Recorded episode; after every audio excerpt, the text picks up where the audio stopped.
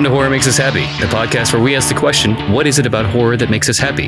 Your hosts are Steve Becker and myself, Chris Whitman, and you can find out more about us at our website, horrormakesushappy.com. Before we get started, this is the trigger warning. We're going to be talking about horror culture and horror things, so there could be discussion of such uh, sensitive topics such as murder, child abuse, F bomb, the R word. There's going to be bad stuff. We're going to be talking about bad stuff. So, with that out of the way, uh, that is what this podcast is about. Steve, you want to tell us about uh, some of the things that we're going to be uh, having coming up? Sure. Actually, uh, we haven't done any self promotion in a long time. So I just posted something on Twitter the other day. Um, promoting your webcomic, which guests can go find at pieces-compendium.com or go to our Twitter uh, page, which is just uh, Horror Makes Us. They didn't have enough room for Horror Makes Us Happy, so it's just at Horror Makes Us. Um, for a link to that, also, I created a code discount code for my book, um, a guide to the recovery toolbox. You can get that f- the online version for 99 cents at Smashwords using code coupon code LE69E. Again, that's also at Twitter if you don't want to write that down. Um, that'll be good for the next 90 days. and I think that's it for this one. Uh, you know, I did go to StokerCon two weeks ago and then Days of the Dead uh, yesterday, actually. So there's been a flurry of activity. We've got um, 10 authors, a director, and an actor all confirmed for guests coming up. So we won't bother listing them all out this time. but today, Chris. Today, we have the company of Mr. Ray Angelic, producer known for such works as Fright Night, uh, Carriers, and just so many others. It is a pleasure. Welcome to the show, sir. Uh, Hello. Well, thank you pleasure to be here. Thanks, guys. Yeah. yeah. Uh, what was it? Um, Ariel Schulman, I think it was, uh, mm-hmm. suggested you. I don't know if you have listened to any of the calls, but basically the theme of the interview is we will ask you about horror in your childhood, teenage years, and then adulthood, and then kind of do a summary wrap up at the end of any topics that have come up to see if we can find you know, and it doesn't happen for everybody, but sometimes there's a common thread that runs through in a person's entire life about what it is that really, you know, comes comes out of horror for them. Um, actually, before we get into that, do you want to let us know what you're currently working on? Uh, yeah, well, the answer to that is not a Nothing. whole heck of a lot. yes, yeah. The, obviously, the writers' strike has shut everything down. Um, so, you know, looking at um, planning out and coming up with what we call production plans or budgets or schedules for a few upcoming projects um, that may or may not go. Uh, and then, uh, well, really, Beverly Hills Cop 4 is the uh, uh the latest project in the hopper. Um, so we're uh, in post production on that. Oh, nice. Well, I mean, at least you're in post. Yes. So absolutely, much, much more chance that that's going to happen. Yes, for sure. so, starting with childhood, what were some of your earliest memories of scary things? You know, I, I, I was lucky enough to sort of be a little kid in the '70s and in the New York area. Um, mm-hmm. And uh, what I mean by that is there were a lot of great horror films on TV all the time. Mm-hmm. Uh, Channel 9, Channel 5, Channel 11, they, they all had uh, the Million Dollar movie, the 430 movie. There was, there was always a Universal monster movie on, and I would absolutely identify as sort of a 70s monster kid.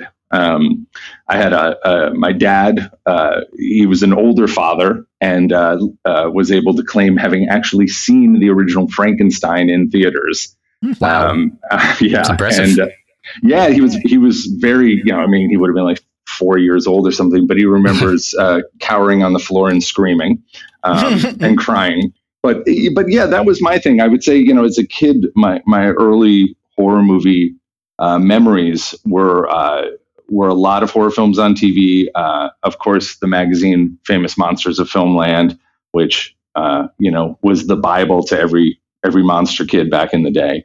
So yeah, a lot of a lot of Universal monsters, a lot of Godzilla, a lot of the Roger Corman, um, Edgar Allan Poe adaptations.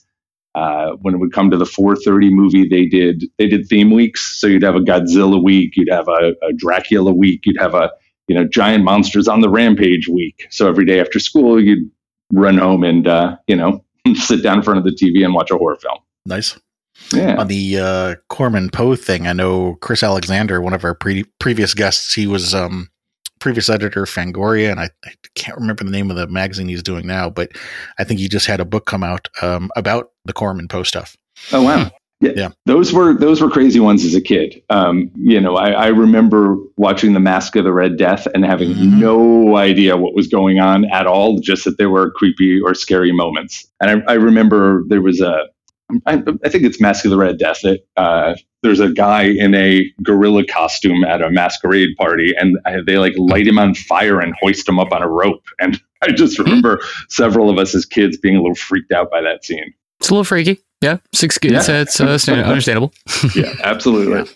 I remember there being a masquerade party in that story movie, but I don't Mhm. remember the gorilla part. Yeah, I hope I'm not mixing it up with another one. But um, regardless of the movie, the Yeah. gorilla costume on fire was a was a, a bit much for five year old me. For good reason. Yeah, yeah, absolutely.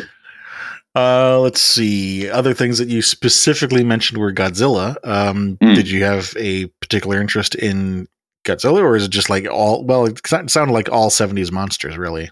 Yeah, uh, Godzilla for sure because it was it was on television there a lot, and I would say I'm still a bit of a Godzilla nerd. But um, uh, but yeah, absolutely. As a kid, uh, the other one, the standout for me on that one was Godzilla versus the Smog Monster. Um, uh, you know, there's there's so many gross sequences in that. Um, he sort of, you know, he releases his toxic sludge uh, on the city, and they cut to uh, a- an image of like a kitten, like in in his sludge, and then there's a very trippy sequence that still makes no sense to me, where uh, uh, at a at a club uh, or a disco, uh, everyone suddenly has fish heads.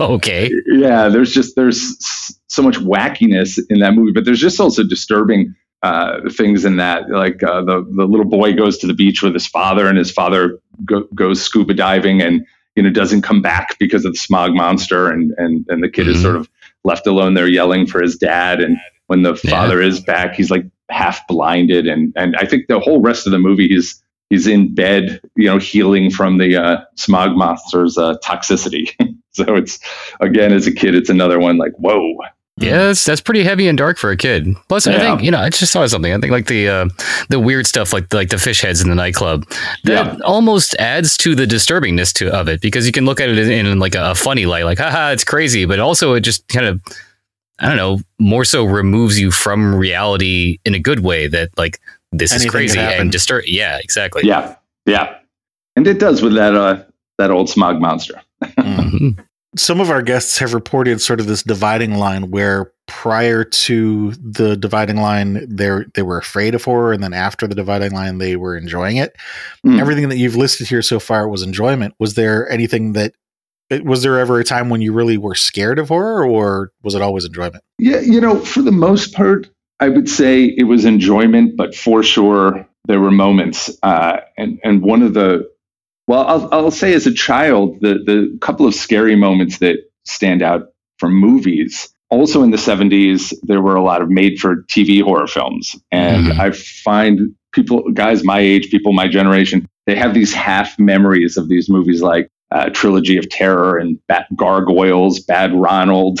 Um, you know, so uh, they were these weird made-for-TV horror films, and I've just named a few: uh, Trilogy of Terror, the fetish doll monster sequence at Oh, the yeah. end of that. Everyone was- remembers that one. Everybody remembers that. It was terrifying. Though you know the the ridiculous one for me, and and I've yet to find anybody else who agrees with this, but there was a movie called The Bermuda Depths, and it was made by Rankin Bass, which was the company Really? that made yes that made all the Rudolph Christmas specials And, the Lord of the Rings animated movie, that's or not ab- the Lord of the Rings, but well, actually, I think they did part, but mainly the Hobbit. Sorry. Yes, yeah, absolutely. But this movie, it's one I need to go back and revisit because it was batshit crazy. It's essentially about a, a woman uh, who like dies in the 1800s, uh, but like comes back as a child and meets this little boy, and they and they sort of fall in love. And one of the things they do is they carve their initials in the shell of a sea turtle. And then it like jumps forward to the boy being an adult and returning to Bermuda because the little girl had gone missing or something. Anyway, she returns as an adult ghost. And uh, it's sort of this gothic ghost story uh, that ends with literally a giant kaiju sized sea turtle attacking and sinking a ship at the end. So it literally becomes like a giant monster movie. Hmm. But uh, I, I've probably gone on too long already. But what I was going to say is there's a scene in there where uh, the adult woman on the on a ship at night turns and looks to the camera and like her eyes just light up. And I, Mhm. re- I remember my sister and I both like running up and turning off the TV. Uh, so uh, you know that that's the weirdest standout of you know a movie actually scaring me. But there were more there were more classic ones. I remember seeing The Exorcist as a kid uh, and being very scared by it. In fact, I remember getting up and turning off the TV before any of the real crazy possession stuff. I remember being freaked out by the hospital scenes Mm. they have these it's sort of horrific you know she's a child and they're strapping her down and they're putting her in mri machines and she's crying and i think there's a sequence where they inject something into her neck and i just remember that that sequence being really disturbing Yeah. Hospitals are creepy in that way, you know, especially Yeah. with the whole. Um, I guess it goes in, in line with that loss of control thing. You're restrained. There are people hovering over you, and you don't know 100% of what the plan is. So, yeah, Ab- hospitals can be creepy. Absolutely. And I would say, you know, a couple of the little standouts when I was a kid, there was a couple of moments in John Carpenter's The Fog that scared me. Mhm. And, and a sort of forgotten film, The Changeling, um, with George C. Mm. Scott, uh, which is sort of a, it's a haunted house movie that then becomes sort of a murder mystery. But there's sequences in that where the ghost of this murdered little boy is mean, not really haunting him so much as reaching out for help. Right. you realize by the end of the book. But as a kid, that I, I What do remember want for me? Yes, mm-hmm. exactly. Well said. Yeah, you remember it. I actually I didn't see the movie, but some one of our other guests had uh, brought that one up, and I happen to remember that part of it. Oh yeah, that that is part of it. Yeah. Mm-hmm. What, what was a? You mentioned the fog. What about that one? You know, it's it's funny because so many of the thing it, it it's all very specific to me. The things that I remember being scared by, and in that one, it's not even that scary of a moment. But there's one of the zombie ghost sailors is standing. I think he's standing at like a sliding glass door, and he's knocking on it. Mhm. And as the character in the house comes into the room or turns around, he just sort of like slides sideways out of frame Hmm. uh, into the fog. And I remember that completely creeping me out as a kid. Okay. Oh, and, and the biggest one of all, uh, Jaws, that Ben Gardner's head in the hole in the boat. Uh-huh. I, I, so my mom took me to see that uh, when it came out. So, uh, you know, I guess I was like six years old or something. And like my father, I specifically remember kneeling down on the floor behind the chairs, crying and saying, "I want to go home. I want to go home." Well, Did she take I- you home? she did not. Oh, hold on, for hold on. It might get better, you know. Yeah. you wanted this. Now you yes, get exactly. And hey, you know, if that's anything, that- that's a testament to mission accomplished. The movie was scary. It had people cowering in fear behind the chairs. Yeah, yeah. Well, well done, well done, Mr. Spielberg. Uh, did you participate in Halloween as a child? Uh, yeah, ab- absolutely. Um, you know, it was costume? funny. Oh, Sorry, favorite costume? No, no, I, I, I don't have specifically a favorite costume. Um, uh, you know, I think at the time and uh, and and where I was as a kid, which was about an hour and a half north of New York City, I just remember we literally would run down to like the village pharmacy and buy a, a rubber mask, and that was your costume. So Mhm. uh, it was sort of each each year was just a different scary rubber mask. Um, nothing, nothing like the costumes I see parents doing for kids today. Yes. Um, well, times have changed, and so has technology. And at least it was a rubber mask and not the classic, you know, plastic cut your face Ben Cooper mask. Oh yeah, those oh those were the worst with the with the completely flammable plastic uh, shirt that came with them. Yes. I never thought about the fire par- possibility of those. Yeah, that's Yeah. that's a that's another level. Yeah, absolutely. Yeah, so it would just be a different scary monster mask Mhm. uh, each year. Um, but yeah, for sure, loved Halloween and and also you know being sort of northeast in the country. I think that's the best sort of place to be. Right, you get the real fall Oh uh, yeah, season for Halloween. Yeah, I, I feel bad when I'm handing out candy to kids these days. I'm like, oh, it's 85 degrees out. yeah, right. yeah. Chris currently lives in Florida, and I was living there for about 20 years, so I understand Ah. that completely. yeah, I'm in LA now, so no seasons. Mm. Did you happen to have a least favorite costume that rings in your memory? I don't know. I don't. I, I know that my mom, my mom jumped in one year and made me. Uh, we used to call it Ben Franklin. She made me a little old man. Um, but but, but it, it, it was actually it was actually a great job that she did. Um, but you know, I wanted to be something scary, and um, I think she uh, she stretched the stocking over my head and pulled string the strands of hair through it, and sort of powdered the whole, whole thing, and gave me like glasses and a plaid suit, and it looked great. It looked great. She did a terrific job, but I just remember like, well, this looks cool, but I wanted to be like a zombie. I was about to That say is- you could zombify that up. You know, you could be zombie Ben Franklin. Just a little bit. Of, damn it! I should have thought of that. ah, in retrospect. things. yeah, yeah. Did you have any scary dreams when you were a kid? Maybe reoccurring dreams. you know, I don't have reoccurring. I, I didn't have reoccurring uh, nightmares or scary dreams. I, I, I would say that um, I probably ended up having more scarier dreams or more nightmares later in life. But as a as a kid, I remember having dreams about those scary scenes in movies. Mm. Mm. You know, I remember dreaming about that scene I, I talked about in The Fog and, and in Jaws. But n- no, not not a not any sort of notable amount of Okay. scary dreams as a kid. Not every question is going to land. You just don't know until you ask. Sure, sure. Did you have any? Was there anything in in real life that terrified you as a child? Yes, I have. They're both, you know, just these little instances or, or, or situations, but for sure the two that I always remember. It's the only two, really. One was my sister and I got lost in the woods as a kid. As kids, we were probably like five and six, and uh, we're lost in the woods for most of the day, and Wow. then found found a couple of like city workers. Uh, you know, utility truck. We like came out of the woods. We're on the on the side of a road we didn't know, and we like, went like running towards them, like help us, help us, and they were like, okay, what's up? And then they were like, oh yeah, walk like three blocks that way, and you know we did we did, and we Mhm. were like back in town. But uh, I definitely remember being mostly afraid, like and worried about my sister, my younger sister, being lost in the woods with me. And then also with my sister, there was a time we were probably more like 10 and 11 that we were home alone one night and um, something started banging on our front door. Hmm.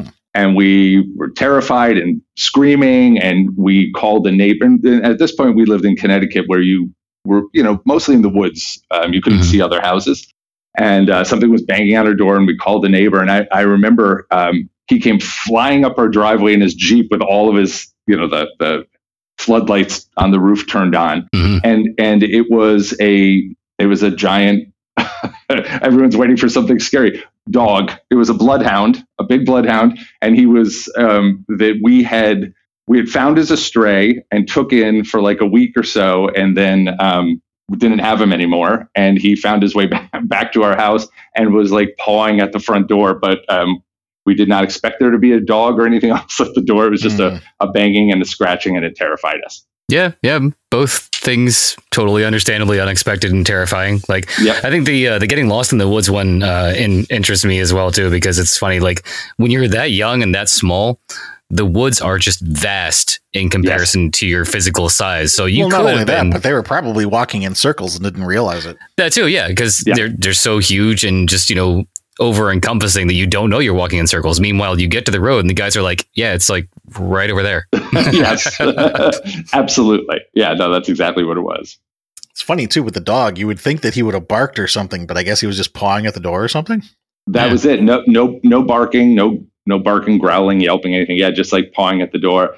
Let me in. And- let me in. Uh, yeah, absolutely. and it was one of those. Um, God, what do they call them? Are they Dutch doors, French doors, where they're split horizontally in the middle? Mhm. Mhm. Um, so they I, that door used to rattle a lot, so it didn't Oh, yeah. take a lot. I remember him. You know, if he was bang, pawing at it, it was making a big sort of rattling, thumping sound because of that. Understandable why that scared you. Yeah, Mhm. yeah. Uh, was there ever flipping that last question around to the the opposite? Was there ever a time in your childhood when you felt completely calm or safe or bliss? Oh, yeah. I mean, I, I, I think a lot of times, um, you know, I, I had a, I had a, I had a good childhood. So there Good. were, there were plenty of times, um, you know, specifically uh, family vacations, or you know, when I was very little, we lived in a neighborhood full of kids, so it was very Spielbergian that we would all jump on our Mhm. bicycles and ride down to someone else's house, and then ride to Mhm. a, you know, ride to a pool, ride to the lake. So yeah, I have, a- I have a lot of good childhood memories. Okay. nice. Yeah. Was there anybody else in your family who were fans of horror? Yeah, uh, my dad, and it's Okay. and it's funny because um, my father's no longer with us. Uh, and like I said, he was an older dad when I was a kid. Mhm. But it wasn't really until the last few years of his life that I realized what what a, a movie fan and movie nerd he was. So while he would, you know, sort of give, as a child, he'd give me the background on these Universal horror movies or these, you know, Hammer horror films that were on TV or the Corman ones. Um, and it wasn't until later in life I was like, oh wait, that's not totally normal that someone's dad. well, Like he would sit there and tell me, well, that's Vincent Price and that's Peter Lorre, and, he, and they were also in this movie, and you know, it, uh, he he had he was he was a fan, and it was funny Mhm. that it didn't totally occur me occur to me until later in life. But yeah, he liked all movies, but um, I think because I was kind of a monster kid and he knew enough about them that he was Uh-huh. enthusiastic about horror films and and took me to a lot that I probably should have never been taken to. um, That's not uncommon. yeah, I mean, yeah, like The Exorcist, uh, a lot of guests we've talked to, a surprisingly amount, have seen The Exorcist at an age like under 10. yeah, yeah. Um, he took the the two I remember. Well, here's a, here's a great a movie I love to this day, Alice Sweet Alice, Mm. which is also known as Communion, also known as Holy Terror. Mm. but um, I think that movie is so underrated. And and my father took me to it when I was a kid. And the the killer in that movie, I won't give away the the ending, but it's it it's this little girl in a, a red Catholic girls' school like raincoat and um, one of those translucent plastic masks. Oh, yeah. This one's on my list just because the creepiness of that mask by itself is just so simple yet so effective. Absolutely, it's one. I think it's one. I think it's one of the coolest looking. I mean, I'll call it a slasher, but uh, killer slashers in a movie. Uh, and and the crazy thing about that that film too, it it was made in the 70s, but it's a period movie set in the 60s, and it's like a no budget movie shot in New Jersey by a guy who was a production designer, and it, it, it was his first and maybe only or maybe one of two movies he directed. But I, I think that movie's I think that movie still completely holds up. I love that movie. You're not the only person that's mentioned that one. I know it's come up Mhm. at least once, maybe twice before. It's the mask. That's why it comes up. It's the mask. and the whole movie, especially if you grew up in the New York area. It it, it was shot in Jersey. It all feels like Jersey, Yonkers, um, you know, Mhm. que- Queens. It all Mhm. of the '60s.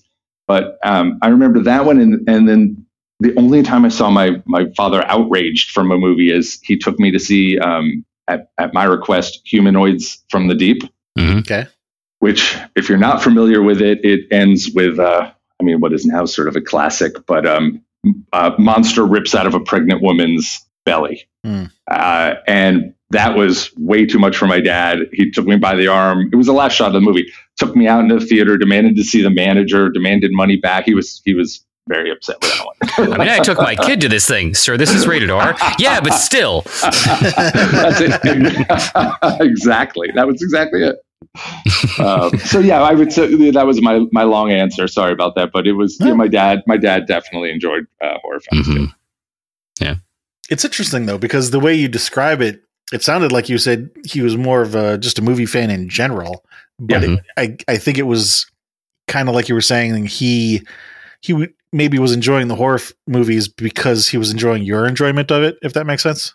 Yeah, I, I I think it does. I think he had seen and enjoyed um, obviously a lot of them too, but he was he was definitely enjoying seeing them with me and, and sort of through my eyes, I suppose you could say. Mhm. yeah it just and I, i'm remembering more talking to you guys but he also he brought me to halloween 2 and friday the 13th 4 which was my first viewing of each one of those franchises Okay. which obviously became a bigger bigger deal for me as i was in my teen years you know and sort of in the slasher phase Of course. yeah Yeah, those are good ones to start off with, you know?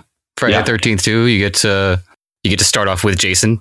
Or no, it was, it was Halloween 2 and Friday the 13th 4? halloween 2 friday the 13th 4 Okay, yeah. Yeah. Which i still maintain is the best friday the 13th I have no comment on that. I uh, Was that the one with the camp with the kid with the candy bar? Was that 4? I can never remember. no that's 5 oh which Yeah. uh, we'll probably have to talk about it in, in a minute but, but, uh, but no, four is the one with Corey Feldman. Oh, yeah. Yeah, best one by far. Yeah, I agree. Yeah, I, yeah, yeah.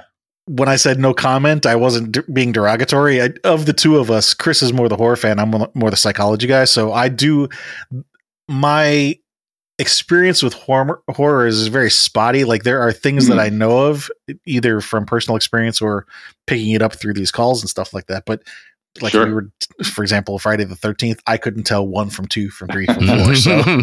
So when I said I had no comment, it's because I have no frame of reference. Uh, gotcha. I, I thought that might be the case, or the other uh, the other reason would be uh, there's a lot of Friday the Thirteenth Part Six Well- lovers out there who like to Ah. argue that Part Four is not the best. Ah. well, it sounded like we were about to go into the teenage section, so let's do that. Uh, Mhm. Moving into the teens, w- if you were to pick like the top two or three things that jump out to you in memories from the teens, what would those be? Well, w- with regards to horror, I'm going to say John Farrell's Basement, um, which uh, the psych, the psych uh, side of you, the psychology side of you, is probably right now going, "Ooh, what happened to John Farrell's Basement?" Um, but it does swing back over to the movie side of things, in that that's where we all hung out and watched Mhm. uh, horror movies on VHS pretty much every day after school. That's what I caught from So-. That's that's what I figured it was. You know, it's it's the hangout spot. Yeah, for sure. He, his house was the hangout spot, and um, uh, you know, it's, as as a kid, it was watching horror films on TV and shooting a couple of Super Eight millimeter horror films. I, in fact, when I was like ten or Oh, twelve, I yeah, I did. I did. I think in fifth grade, I did uh, the Preppy Killings. no fucking way. Which was about a, an alligator who had come off of an Izod or Lacoste uh, shirt to kill to kill to kill preppies. That Uh, is wonderful, and please somehow make that movie happen. well, yeah, absolutely. Uh, and and then I did a Halloween a Halloween sequel where I played Michael Myers, and I was probably in seventh grade. Cool. And then switching over to high school, yeah, it was watching horror films in Farrell's basement, and then on VHS instead of TV, and shooting uh, our own horror films uh, on VHS. Back in the days where you had the, the camera and then the VHS machi- machine slung over your shoulder Uh-huh. and that I would say was sort of the natural transition from monster kid to like horror slasher. You know, it was I- I would say that's where where you went from famous monsters to Fangoria. Mhm, mhm. So yeah, a lot a lot of nights of watching you know horror films in the '80s on VHS.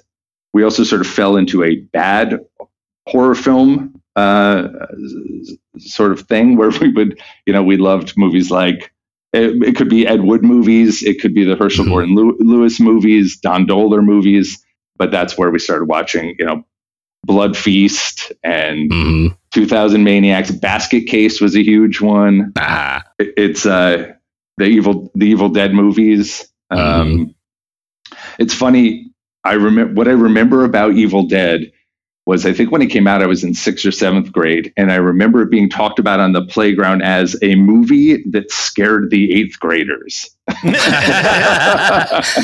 a, that's a good ranking system. Like it scares eighth graders. totally but yeah and and you know the other thing that would happen back then is you would grab these movies with little idea of what they were and get them Mhm. back home and watch them and Mhm. and there were movies like i remember my friend john would describe them as movies that made you want to take a shower afterwards the one that springs to mind is i remember we were like 20 minutes into the movie maniac and we were we were all like you know which is now a movie i love but back then we Mhm. were like yeah, okay enough of this movie yeah, Maniac was not only gory but a little creepy. You know, it's Very- it had that going for it too. yeah Both yeah, of them, really. You've seen the remake too, right? I did. Yeah, I thought the remake was pretty cool, actually. Yeah, they were, they were both great. Yeah, It's one of those yeah, rare yeah. occurrences where both are good. Yeah, absolutely. A lot of Italian zombie movies. Oh, and well, actually, I would say probably Dawn of the Dead was the the American original Dawn of the Dead, uh, Mhm. Which led into the Italian zombie movies. But that was probably one of our biggest, if not the biggest, movie we would watch back then. What do you Yeah. like about that one? I, you know, the, it was it was fun and gory, and we loved the gore effects in it. And I think just the idea. And and by the way, the the the remake is fantastic too. Agreed. Yeah, loved it. But just the premise of you know a zom- living in a shopping mall, a giant mall during a zombie apocalypse is uh, it's just a cool idea. Yeah, agreed. I liked the little oasis they made near the end. A little chill lounge. Yeah, for sure. Need the chill lounge. It's funny when you said uh, John Farrell's Basement. I actually thought John Farrell was the director, and the movie's name was Basement. ah. oh well, sh- well shit. Now I have to now I have to call John and tell him to make this movie. Um, yeah, I, you know, well, the, to touch on the Evil Dead too, because uh, the importance of those first two movies was huge. Mm-hmm. And and I had a I had a super cool geometry teacher. I think it was sophomore year, Mr. Edwards, and he heard me talking about it. And he brought in. He was from Michigan, and he had gone to the premiere of The Evil Dead years earlier, and he had the the book, like the booklet they handed out, and his ticket stub. And this is back when the movie was called Book of the Dead before it was uh-huh. Evil Dead. Yep. And and he gave me both of those things. Oh, wow! Which I was just like blown away by. So he instantly became my my favorite grown up uh, in, yep. in the world. Yep. We're best friends now. Did, yeah, did, you, did you pay more attention in, in uh, geometry class right. from that point? Uh, you know, let me tell you, the crazy thing is, I, I was a 100% like A plus geometry student in that class. Yeah, it, it's it's amazing. Was that before or after the gift? I think uh, they, you know, happened around the same time. I think it, but but, uh, but no, just having having a great, cool, enthusiastic teacher always helped, and I, yeah, yes. that that for sure. Um, uh, made me pay more attention and, and get more into it. Uh, and I, one Halloween, he told me make make a horror compilation, and that's what we'll show in the classroom. And I remember uh, again in Farrell's basement, we copied, cut together nothing but it was like 40 minutes of gore sequences. awesome. and, yeah. And then back, this was back in the old days, roll in the TV cart. And uh, mm-hmm. uh, he, he let us, uh, let me play it. And I just remember thinking at the time, like this is nothing but mutilation and gore and violence. You're right. And, and, and, one of the there was a girl in the class who was an exchange student. I think she was. Oh no! Yeah, I think she. you was, Americans are crazy. Totally, and she was just like baffled and shocked, which was what was so funny because that move there was that comedy Summer School mm-hmm. uh, in the 80s. And it has two horror fans um, who keep coming in and disrupting class by staging fake deaths and gore. And there's an Italian exchange student who's just like completely enamored with it. And I was like, and I was like, great, that happened to me. But mm. she was completely horrified and disgusted. yeah, it's kind of the opposite. yeah. Oops. Yeah, totally. I mean, he asked for it. Yeah, yeah indeed, he did. Uh, Maniac, you mentioned being grossed out, but um, can you expound on that a little? You, what did you like about Maniac? Yeah, well, you know, at the at the time, I didn't like it. I've I came around oh. in later years to liking it. Um, I, it, it was, uh, I mean, we were we were drawn to it in that it was this dark, disgusting, nasty um, movie. But that's also what sort of turned us off on it um, mm-hmm. at the time. But you know, there's there were a lot of obviously late 70s, early 80s films that were uh, shot very low budget uh, mm-hmm. uh, on 16 millimeter with not maybe the best cinematographers uh, and some you know really fringy subject matter gross dark subject matter and mm-hmm. then and then you sort of copied those down to vhs and you sat in a movie and watched creepy joe spinell shot on grainy 16 uh, shot on uh, grainy 16 millimeter now viewed on vhs um, and it just had like a, a sort of an ick quality mm. um, uh, to it. But that one in particular, I mean, if you're not familiar with the movie, he's kidnapping and scalping women and nailing their scalps to mannequins that he sleeps with. So it's a it's a it's a gross dark one for sure. Yeah. What about Basket Case? Basket Case had that that same gritty, grimy. They're both in New, shot in New York too, so mm-hmm. they both have this gritty, grimy, old school New York feel. But Basket Case is just so insane and so batshit crazy. And and for us, it also appealed to us in like I, I said, we loved bad movies like Ed Ed Wood movies, uh, mm-hmm. and there was a certain entertainment in the in the bad acting or bad dialogue.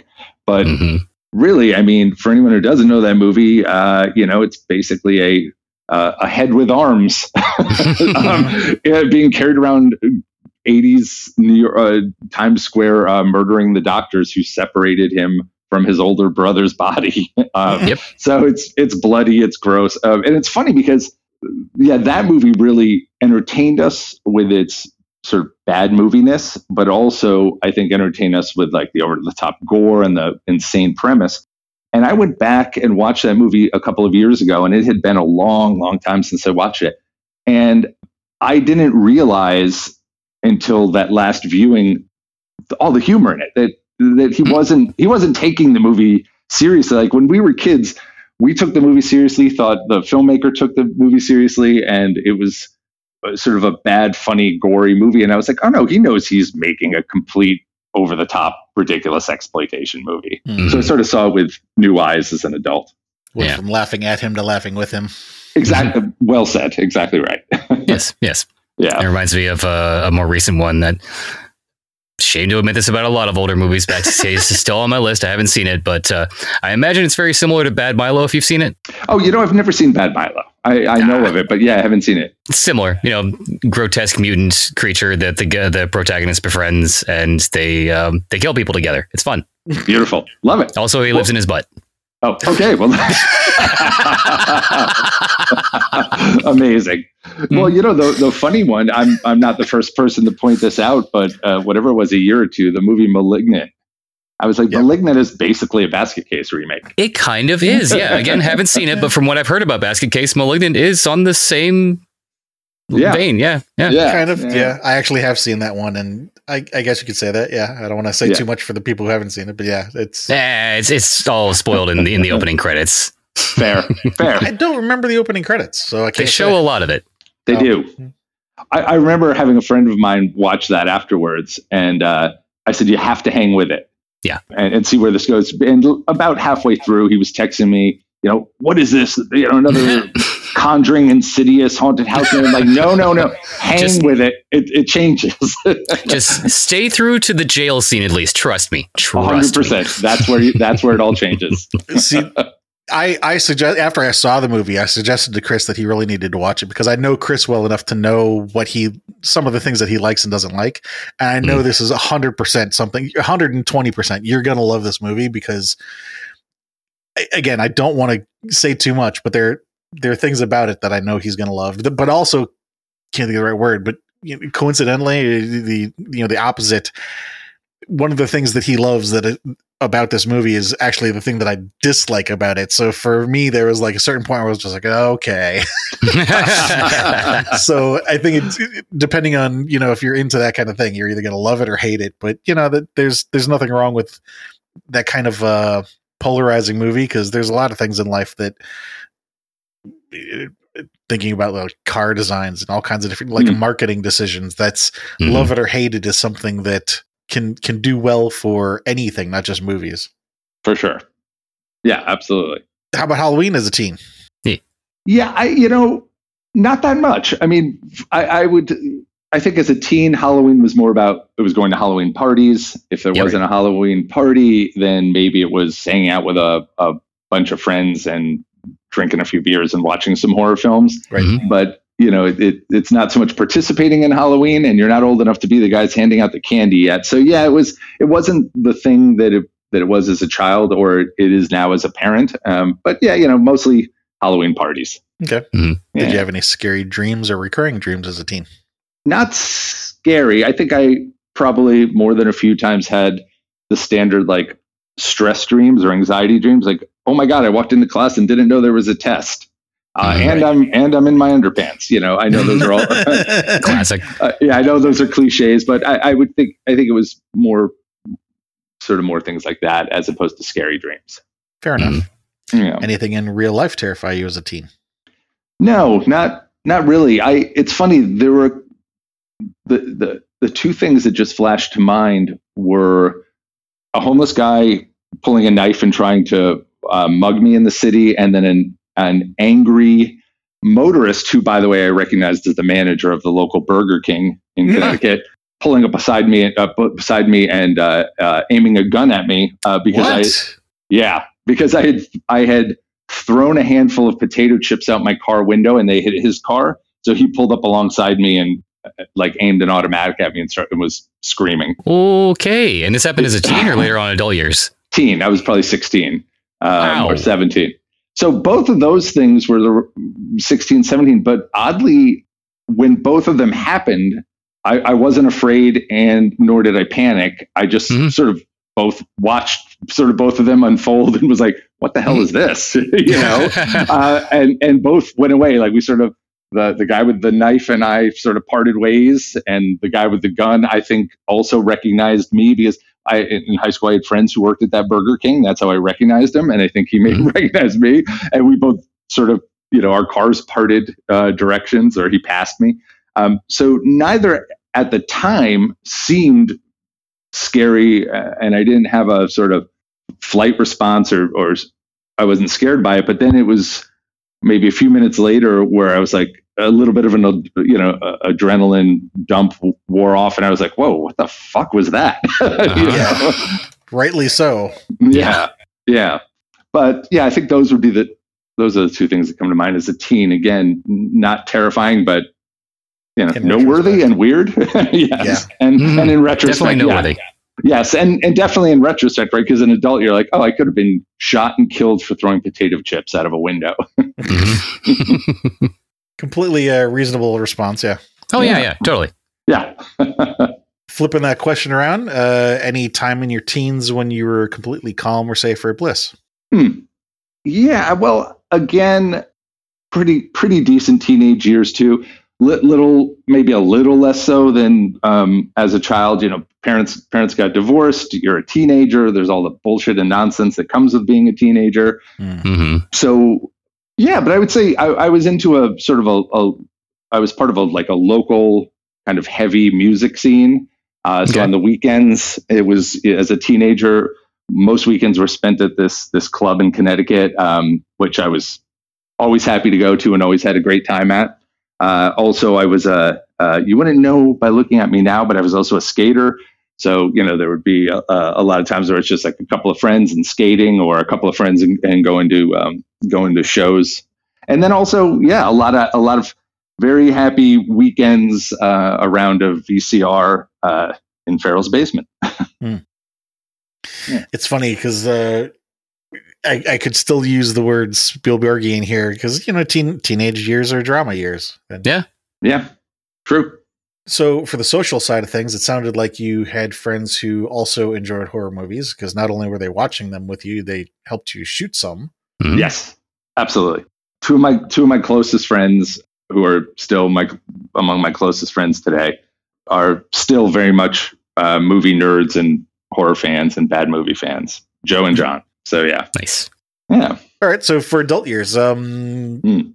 top two or three things that jump out to your mind for horror related stuff in adult years.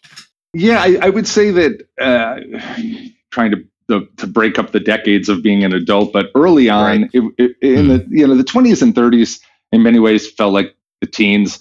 Like we all lived in or around New York City. We all still liked horror films. We all still liked the music we were part of. Now, now we you know we're independent so uh, there was a lot more of running around doing sort of your own thing and seeing even more obscure, crazy horror films. Mm. So I would say it was kind of, you know, my, my 20s were an extension of my teens.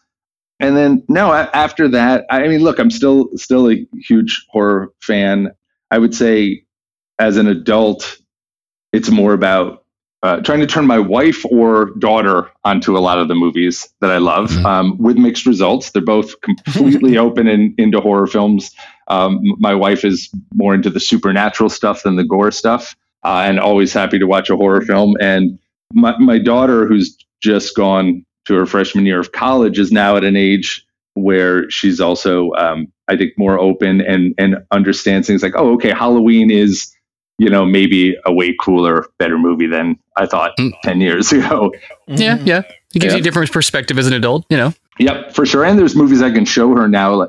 Like uh, uh, the other night, we all sat around with popcorn and watched Clockwork Orange for the first time. Nice. Which uh, she she had asked me a number of times to watch, and I just kept saying little little too rapey when you're older.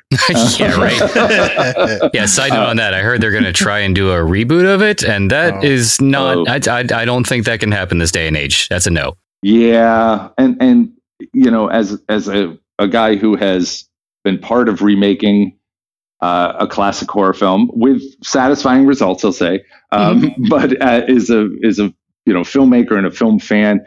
I, I don't know, man. Just if something was a great standalone, don't remake a great movie. don't reboot or make sequels um, to great classic movies. Some of them sound so great in theory, yeah. and and then they're just disappointing.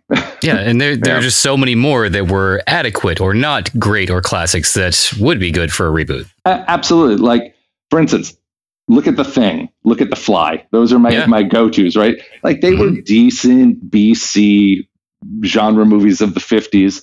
Um, but the technology and the filmmaking got to a point where you could take that story and make it better. The Fly is incredible. The Thing is definitely one of my favorite movies. But yeah, when you say A Clockwork Orange, let's go reboot it or do a spin off, uh, uh, stay away. Yeah.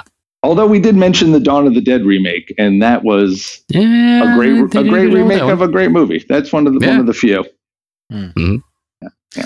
So, other than watching some of these movies with your wife or your daughter, though, um, mm. and I understand this is sometimes a difficult topic in the adult years if you're watching a lot of stuff. And the phrase I like to use is moving target because sometimes things change. But when I ask for like the top two or three, maybe movies or books or stories or whatever that come to mind, the reason that we do that is because often the first ones that come to mind in the moment do so for a reason. Mm. And so that's why I was wondering if there's maybe a couple that come to mind off the top of your head of I really like this one, I really like that one. Yeah, in- interesting. Um, God, I think I'm a little bit stuck behind the times as far as um, you know the movies that I really love, but uh, some of the more recent ones that have sort of stuck out to me. Speaking of zombies, Train to Busan, mm. I thought was like, wow, I was so tired and burnt out on zombie movies, and and I love this movie. So yeah. that that was great. You know, there's another movie, uh, and, and this is very this is recent, I think, in the last few years too. A movie that I never hear anybody talk about, and when I talk to other people who really like horror films, they've never seen it. But there's a, I think it's Argentinian, and it's called Terrified. Oh, yeah, not to be confused with the Terrifier movies, but yeah, yeah. But um, I saw Terrified and was like, wow, this movie is fucking great. Like, why don't more people know about this movie? And and I would say that it's one of the few movies in recent years or as an adult where there was a moment or two where I was like, oh, whoa, whoa, that was hmm. that was pretty atmospheric or creepy. So yeah, that's that's that's a great one. Um, and then I think you know for the most part, a lot of the films that uh, more recent horror films, I just sort of enjoy. I, I, I can't think of one that's been like a real gut punch of like, oh my god. Uh, I find now those are those are those usually turn out to be documentaries now. yeah, right. the scary like, things now are the things that connect to real life. You've got your, yes. yeah. It's like another thing that's come up uh, in a couple of past podcasts is as you progress in an adult and the more modern horror films, uh, the scare is no longer there. And it's just pushing the boundaries of how gory and disturbing can it be. But you're yes. right. There are a few gems here and there where it does it does hit you for sure. What did you like about Train to Busan? You mentioned that it was different enough. Yeah, I, and I think you know it was in its execution and its setting um, that the, that it's a zombie movie that takes place entirely on a train. So I just thought that it was very well um, executed and sort of an original take on on at least the setting, not necessarily, you know, the, the zombie infection. And it has a bit of a, a, you know, I don't want to spoil it, but it has a bit of a gut punch ending too. Yeah. So that one sort of stood out. And it's funny, I, I think that if I really sat down and thought about it, like like Terrified, I would come up with a list of smaller, maybe unknown films that that stood out to me. and some of them are known, like when It Follows came out and everybody was into It Follows, and I went and watched it. I, I thought it was pretty great. Mm-hmm. There was a film again, not a lot of people have have watched, or maybe maybe they have called The Ritual. Great which, film. Yeah, that right. and uh, no one. I'm sorry, and, and uh, no one gets out alive. I love how the two are connected in the same oh, universe. Yeah, yeah, absolutely. Yeah, and by the way, I think the monster or the creature in um, in the ritual is probably like my favorite creature of like 20 or 30 years. Hmm. Absolutely. The whole yeah. and how it actually ties into the the Nordic folklore with the Jotun, just yes. chef's kiss. Yeah, absolutely. And just thinking of more recent stuff, I can't say I loved X and Pearl, but I did really enjoy them. I, I liked Pearl maybe more than X. Um, was a was a bit of a, a standout. There's a little black and white film called Eyes of My Mother, which is pretty atmospheric and grim and and weird that I've recommended uh, a number of times to people. That's come up in a call or two, I think, as well. I don't All think right. it came up on the call with Ariel, didn't it? Maybe. Oh, really? I bet I recommended it to him. I bet you um, but yeah, there's there's some good stuff in that one for sure. Let's go back to Train to Busan and Terrified for a second. So you mentioned gut punch ending for both of those, and sounded like maybe you didn't want to give away spoilers, but you know, digging to the emotional connection that we have with some of these things is kind of highlights or, or uncovers something that uh, is worth talking about. So Hmm. maybe without giving away the spoilers part, can we talk about how you felt in terms of that gut punch, gut punch, gut punch ending for Train to Busan? In terms of like, what, what was your emotional reaction there? Yeah, that you know that one has a, a sort of father daughter relationship at its core, which I can certainly relate to being the father of a daughter. Right. And then it just ends, you know, really bleakly and sad for for the for the two of them. So you know that that one definitely uh, kind of affected me or bummed me out. It's like you know, uh, it's like the end of the mist where you don't see the bleakness or hopelessness or sad ending coming. And I think if you add the extra layer, which both of them have, of like a parent child relationship, it's like, oh man, well, you know, what an ending.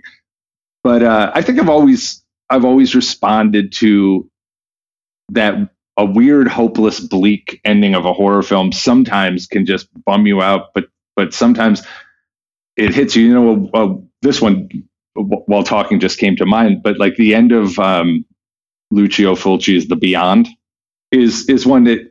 You know, some people might might snicker at the execution, but I remember just thinking like, oh man, what is that? Like that is a great interpretation. I'm going to spoil the ending. That's a great interpretation uh, of of what ending up in hell would be like. It- like each direction they turn, it's just the same view of like corpses laying across a dark gray landscape.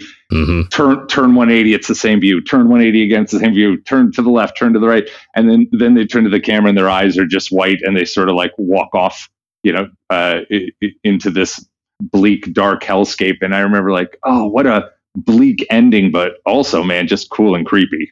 Yeah.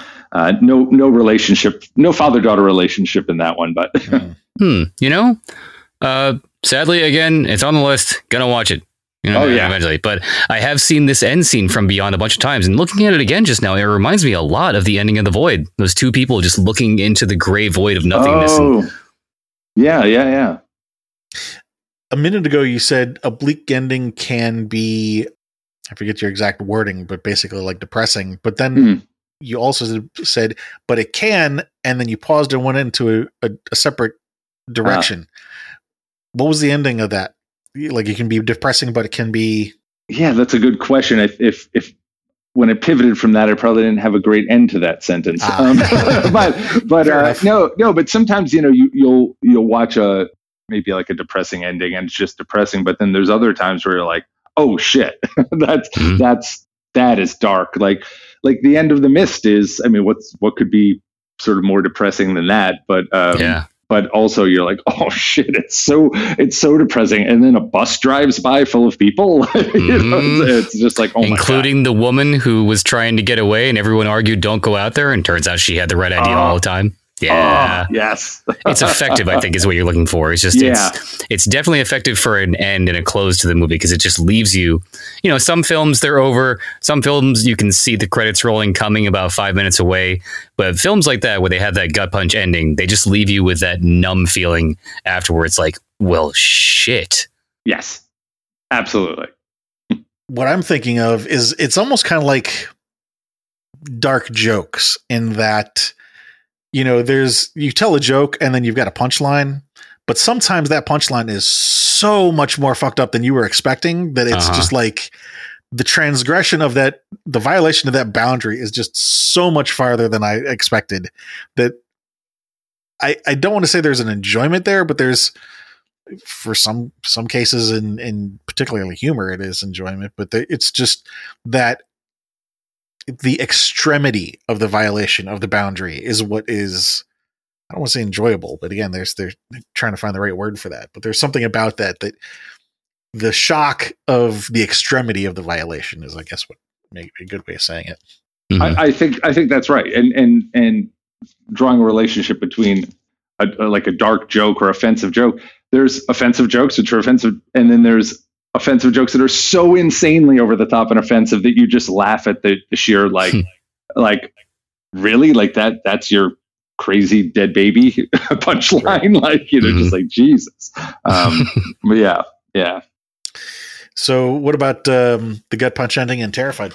you know i so that one's not so much a I, it's not gut punch as much as it is like oh this is kind of hopeless Hmm. you know it's it's sort of a how do i want to describe it it's kind of not interdimensional sounds too sci-fi but it's a supernatural and and they sort of find the path or entryway into this supernatural realm or or sort of gateway and I would just Mhm. say, uh, I, not to ruin anything for people in that movie, it's it's you know it doesn't end on a happy or hopeful note. Essentially, the the scary the scary uh, forces and entities coming through the portal are are uh, are winning at the end of that movie. Mhm. But that that it's funny because that movie has um there a lot of people know an image from that movie, which is this decomposing little boy sitting at a breakfast table.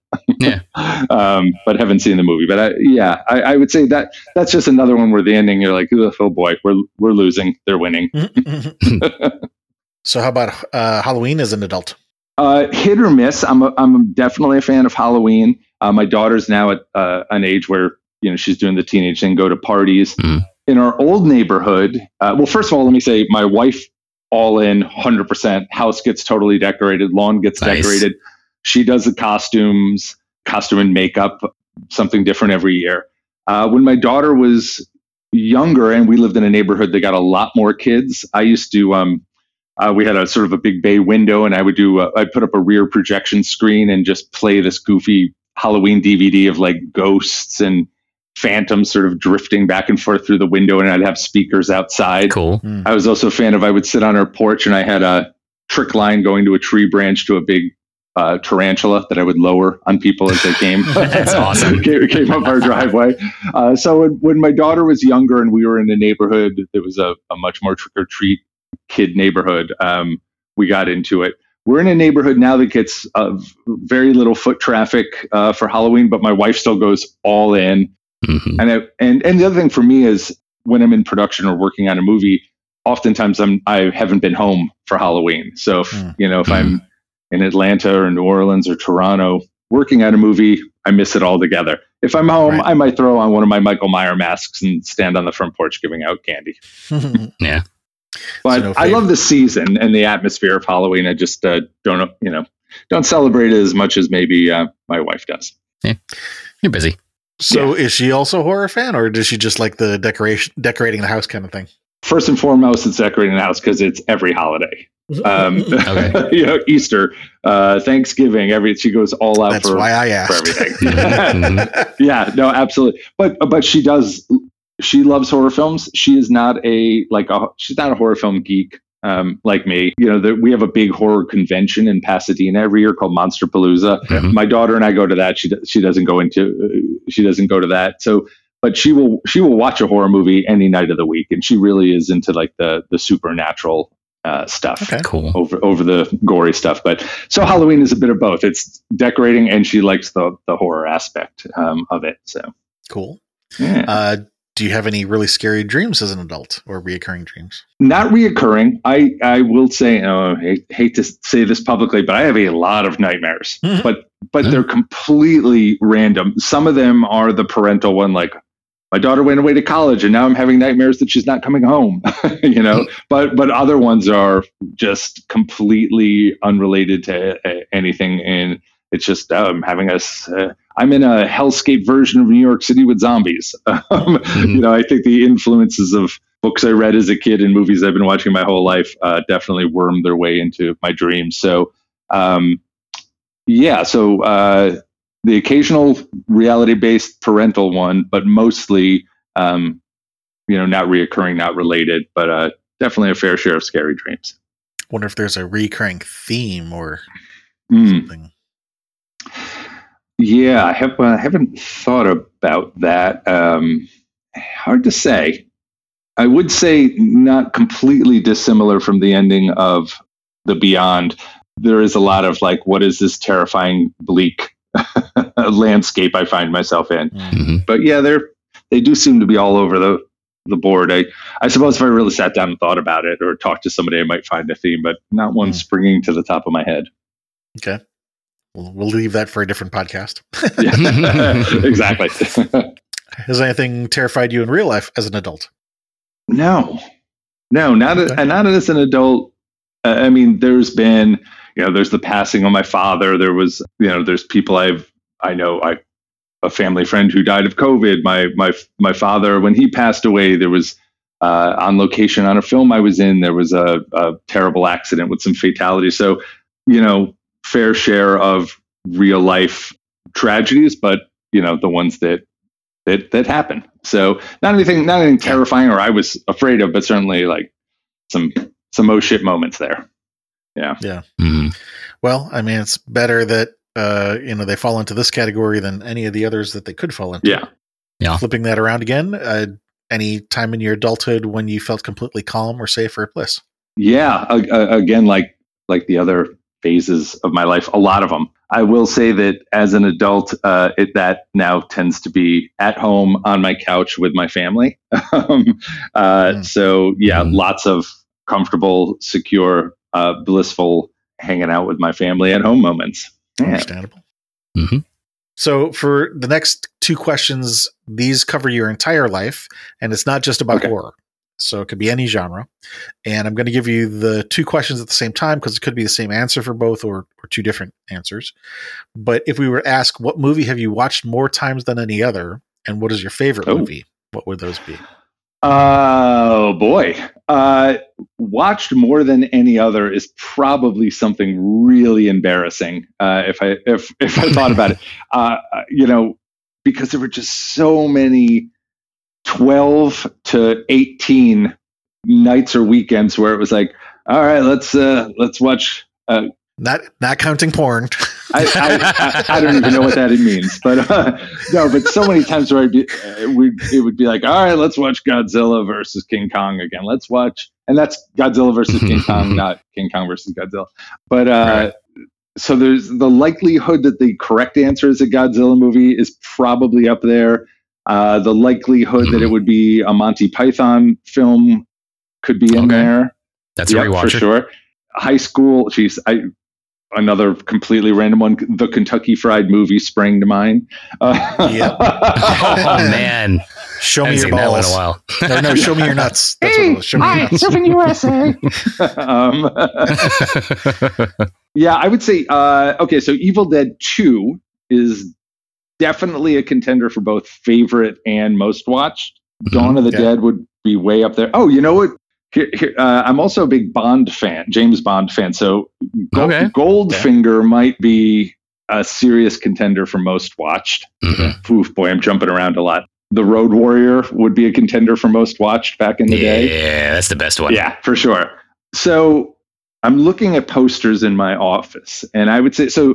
If I had to boil it down to just, I love, I love Taxi Driver. I love Halloween. Mhm. I love No Country for Old Men. I love The Thing, which would definitely be a contender for both most watched and favorite. But I think, and it's probably a common answer, that if you were to average the two out, it, it's probably Jaws. Yep. Yeah, as Yep. far as favorite, uh, for sure, most watched, it's up there. So Yeah. yeah. And then again, going back to high school and you know my friend's basement. I mean, got Blood Feast, Basket Case. you know, there's Dawn of the Mhm. Dead. Um, so many, uh, you know, gory, silly, bad movies. Let's talk about Goldfinger for a second. What did you like about that one? I'm I'm definitely a James Bond fan, and that was the movie that started it for me. Uh, that would have been when I was, you know, I don't know, like seven or eight years old. It came on TV, and I remember this time was actually my mother, not my father.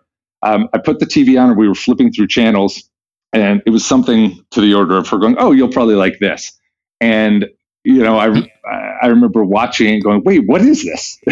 you know, and and she and I remember my mom telling me, "Oh, it's you know, it's James Bond, and he's a secret agent." And you know, he has gadgets and guns and blah blah blah blah blah. And it, it was pretty deep into the movie already.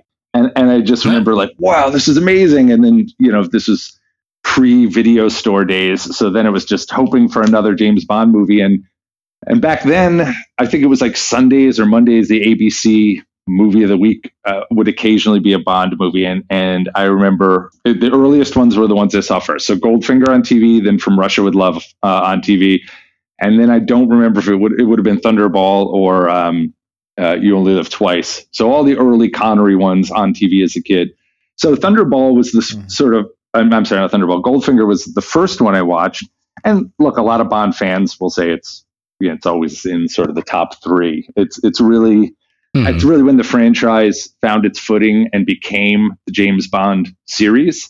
Mm-hmm. You know, the first, it's a third in the series. The first two are great, but really that's the one where it's like he nails it with the gadgets and the girls and the, you know, Goldfinger's this is, is the first big, great megalomaniacal James Bond villain. So, yeah, I think that's just such yeah. a classic Bond movie that it's probably the, the one I've definitely one I've seen the most. And you know, they screened it a couple of years ago at the New Beverly Cinema here in LA, and and I took my wife and daughter, and uh, when the lights came up and we woke up my daughter, she looked at me and said, "Are you fucking kidding me?" because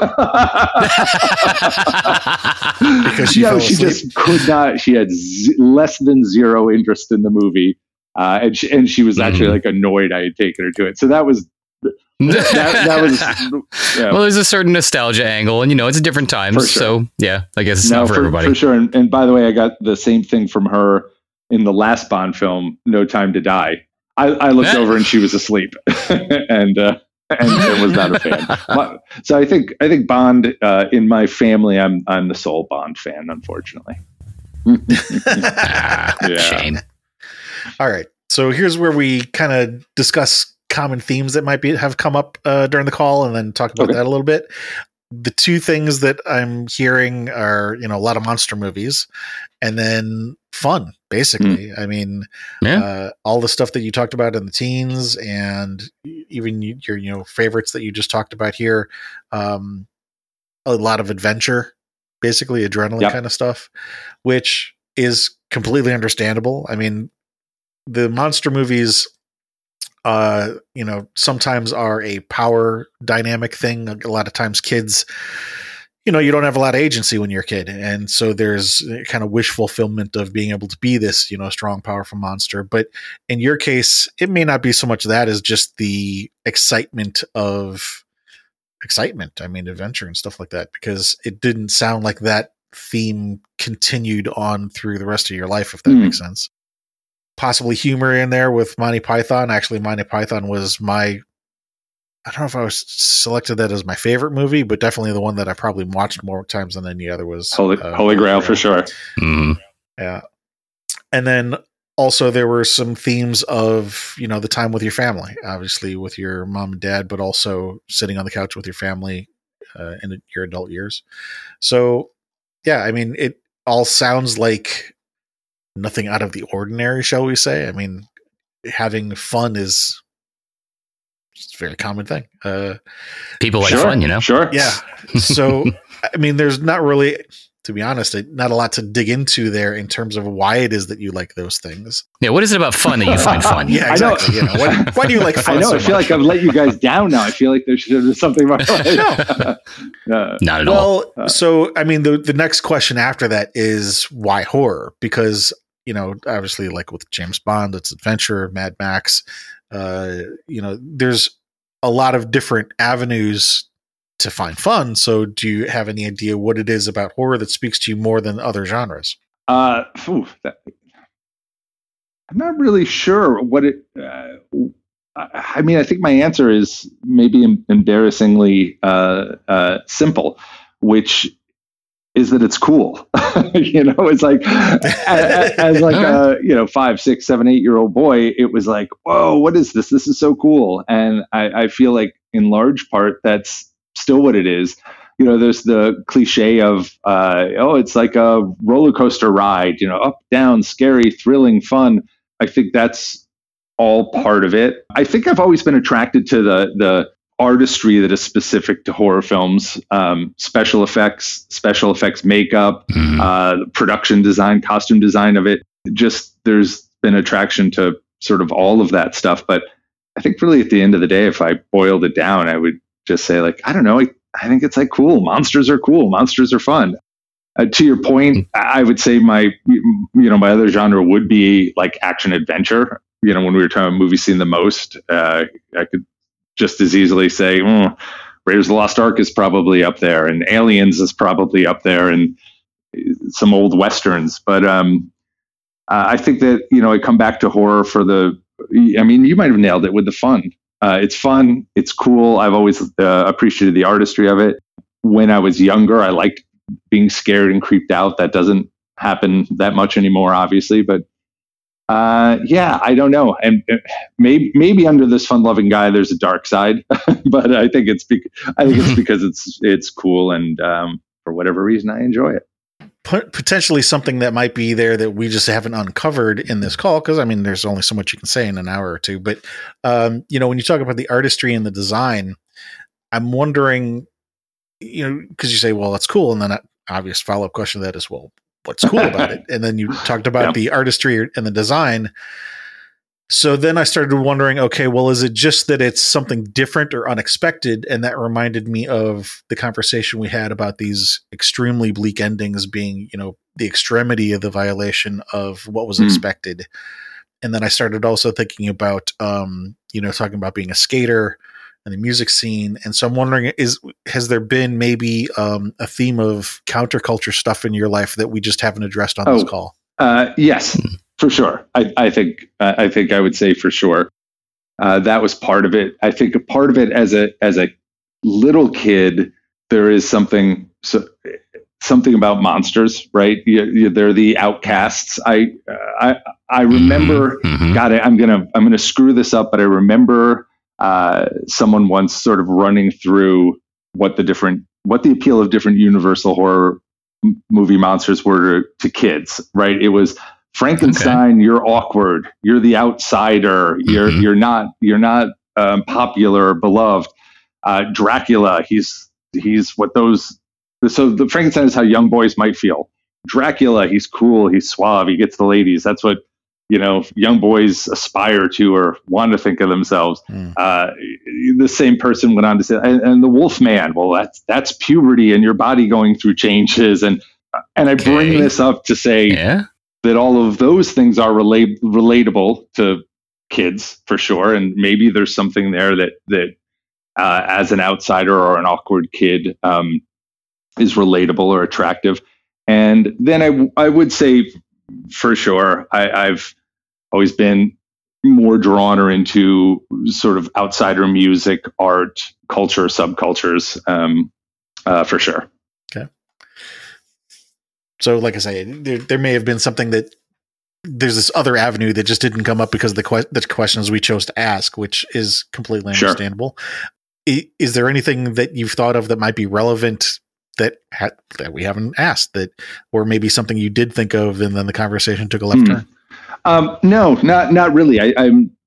I think your last point is is sort of the interesting and has something to it. That it is a little bit of the outsiderness Hmm. of horror. But no, I don't think we didn't. Uh, I don't think we've really missed anything or not gone down an avenue we should have.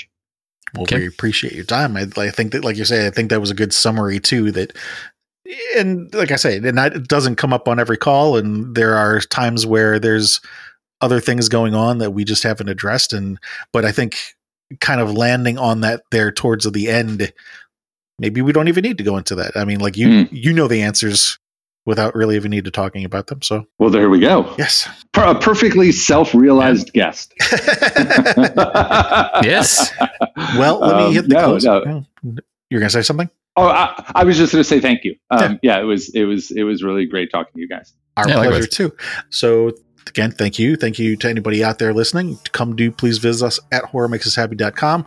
We've got a list of guests there that we've interviewed, and you can look through those. We have a wish list on there, so if you can put us in touch with anybody, let us know.